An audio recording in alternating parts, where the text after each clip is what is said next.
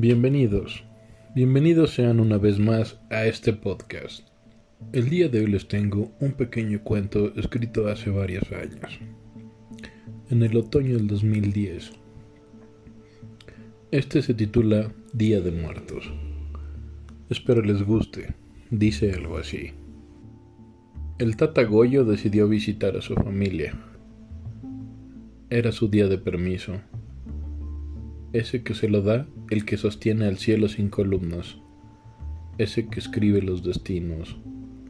Les otorga un día al año para vaciar el reino e ir a visitar a aquellos con los que tienen un vínculo emocional, un vínculo espiritual.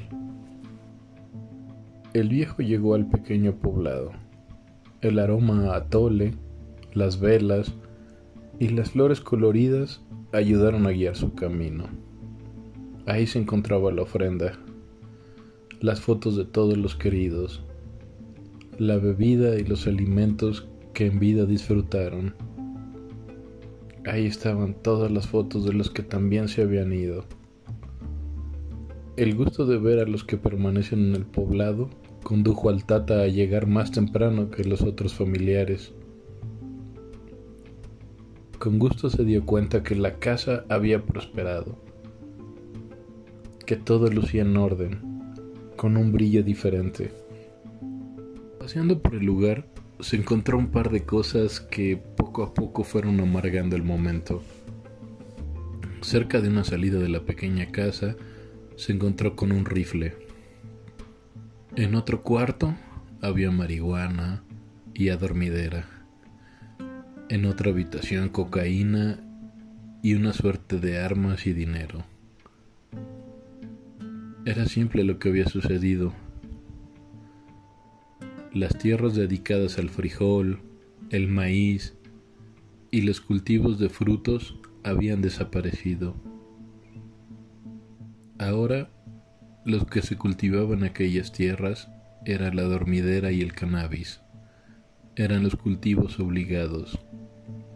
Y los muchachos, el orgullo del viejo, a los que había depositado todas sus esperanzas, se habían convertido en los nuevos matoncillos de la región.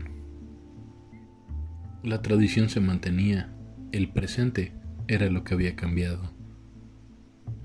Como suele ser la muerte, le quitó el sabor a los alimentos preparados. El aroma se comenzó a extinguir y las percusiones de cartucho se escuchaban a lo lejos.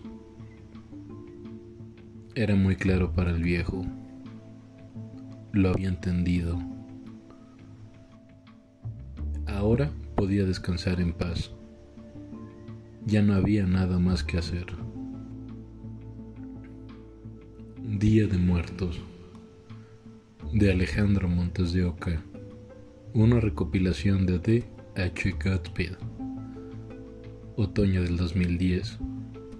Gracias por escuchar. Hasta la próxima.